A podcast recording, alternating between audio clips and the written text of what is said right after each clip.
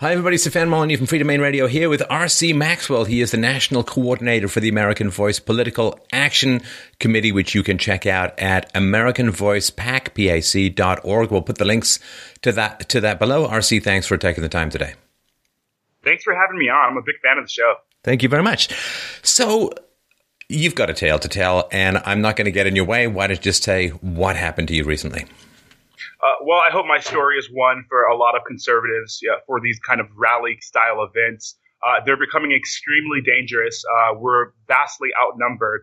Um, and, and, that's because, you know, I really think the mainstream media is emboldening people to hate Trump supporters. Uh, obviously, everyone has seen the video. I never wanted to get notoriety for being punched, but however, uh, I, you know, I'm completely okay with it because I think it shows the violence of these counter protesters that always get deemed peaceful by the mainstream media. Well, and your goal was to engage in a fruitful and productive dialogue, uh, which, of course, is the essence of civilization. So, give me the sort of blow by blow, so to speak, of, of how it played out. Yeah, the blow by blow is simple. You know, uh, on my way to the other side, uh, I was harassed by people who knew who I was, and they kept imploring me, put up, put back on your MAGA hat, put on your MAGA hat.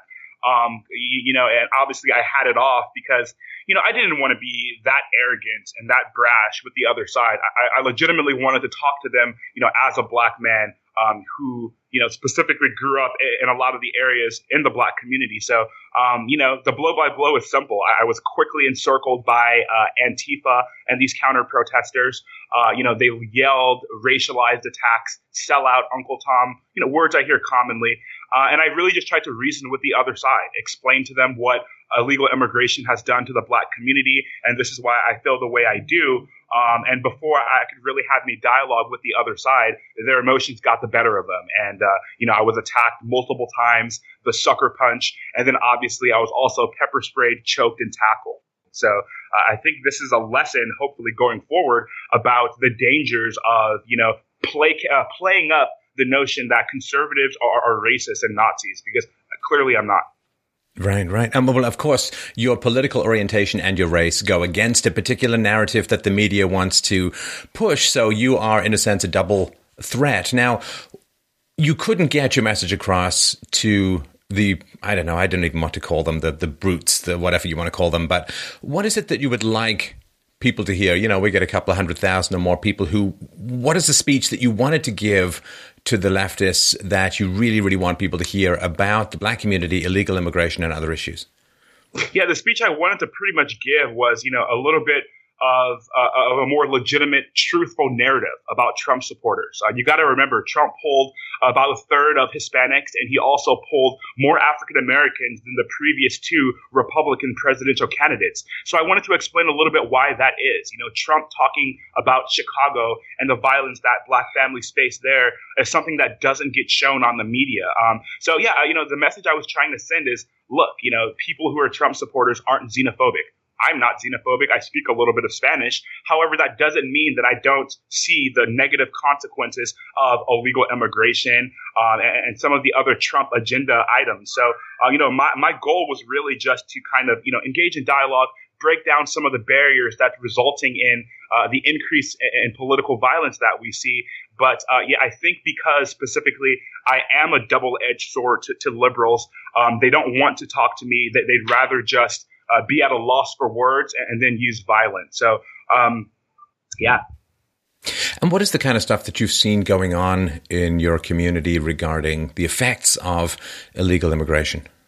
Uh, I see a problem with gang violence. Uh, you see a problem with schools. Uh, for example, a school in Maxine Waters District, Inglewood, that school district has gotten taken over by the state of California because of its problems. This is a school district that I once attended and was able to, to you know, uh, find some value in the education they had to offer. However, uh, you know, uh, illegal immigration has lots of sociological implications. And you see a city like Inglewood, and they're going through gentrification and all these other sorts of issues. Uh, but some of the, the, the, members of the black community refuse to look at, at some of the, you know, symptoms of that. You look at Maxine Waters, for example, she's gerrymandered millions of dollars into that district but who has seen the benefit? You know, no one. Um, so these are facts and particularisms that I, I genuinely like to discuss. And, uh, you know, this is what I was trying to bring to the forefront of Laguna Beach. Um, and, and, this is just what I do generally. You know, I, I write articles about this kind of stuff. So uh, I'm really trying to make sure that uh, we can change the problematic narrative coming from the left side about what this new conservative movement's all about. Right. I mean, to me, the big question, uh, RC, is always, you know, does the left claim, like they claim to care about minority communities, black communities, and so on? Do they actually care in terms of like the data and, and the facts and the view on the ground and the trajectory of these communities? Or is it just something that they say because, you know, I guess a lot of blacks are going to vote Democrat and the illegal immigrants are going to be supported uh, by people who are going to vote Democrat? Is it just vote harvesting and actually has nothing to do with genuine compassion for a community, which must start with listening to people in the community and with basic facts?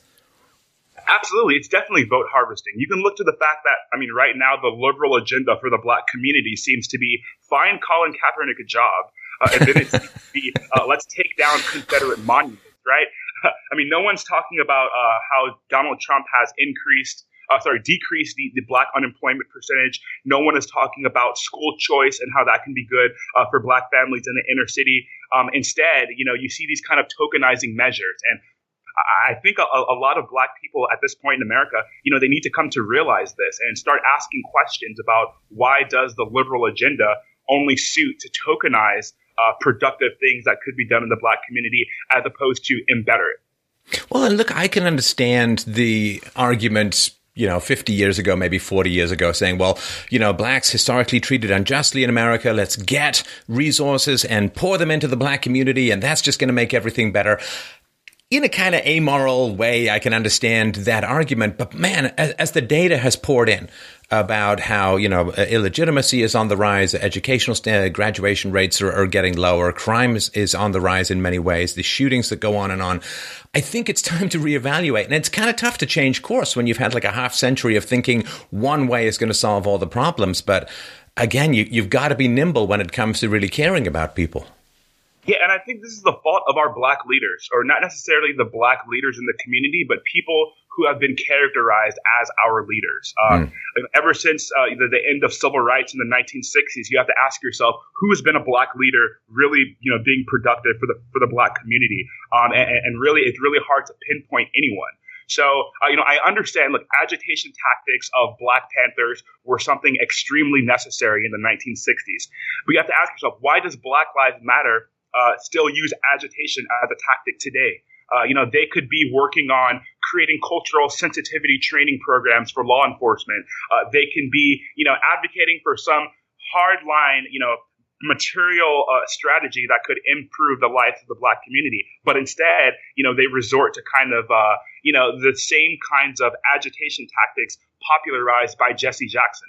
Uh, which is a problem because it's 2017. You know, we see elites like Barack Obama, who has, you know, black skin, who has pretty much you know uh, uh, not done anything in terms of crafting a message of substantiated value to the black community. Um, and so I think we have to start looking at our black leaders. I'd like to see people like Dr. Ben Carson, uh, C.L. Bryant, and Raynard Jackson, you know, people who do some of the hard work creating tangible material solutions to black communities' problems. I'd like to see them get a little more popularity and less people like Sean White, who, uh, you know, kind of just makes money on inciting violence and turmoil.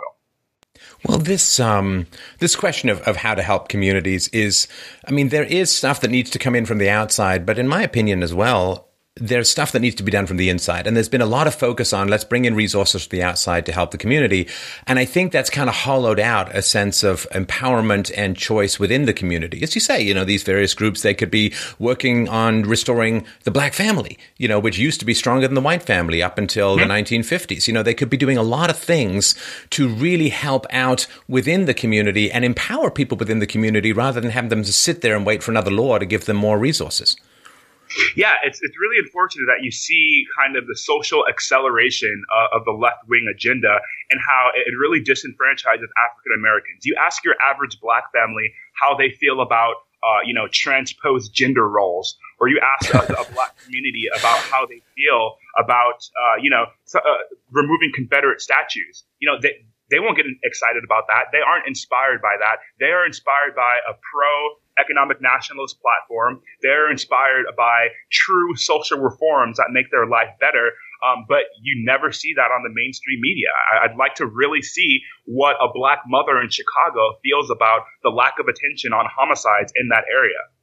Well, and of course, as you mentioned, and I wanted to pause on a little bit the school choice uh, is me essential. You see the lineups of, uh, you know, not just blacks, but all the people in poor communities. You see the lineups of them desperate and dying to get into charter schools. You know, the lottery, the heartbreak. I mean, these are people who are desperate for a solution to break this cycle of poverty. And it seems just routinely they're being denied. Their heart's yearning is just stomped on repeatedly uh, for the sake of gathering votes from the teachers and the teachers unions and getting resources and money and so on.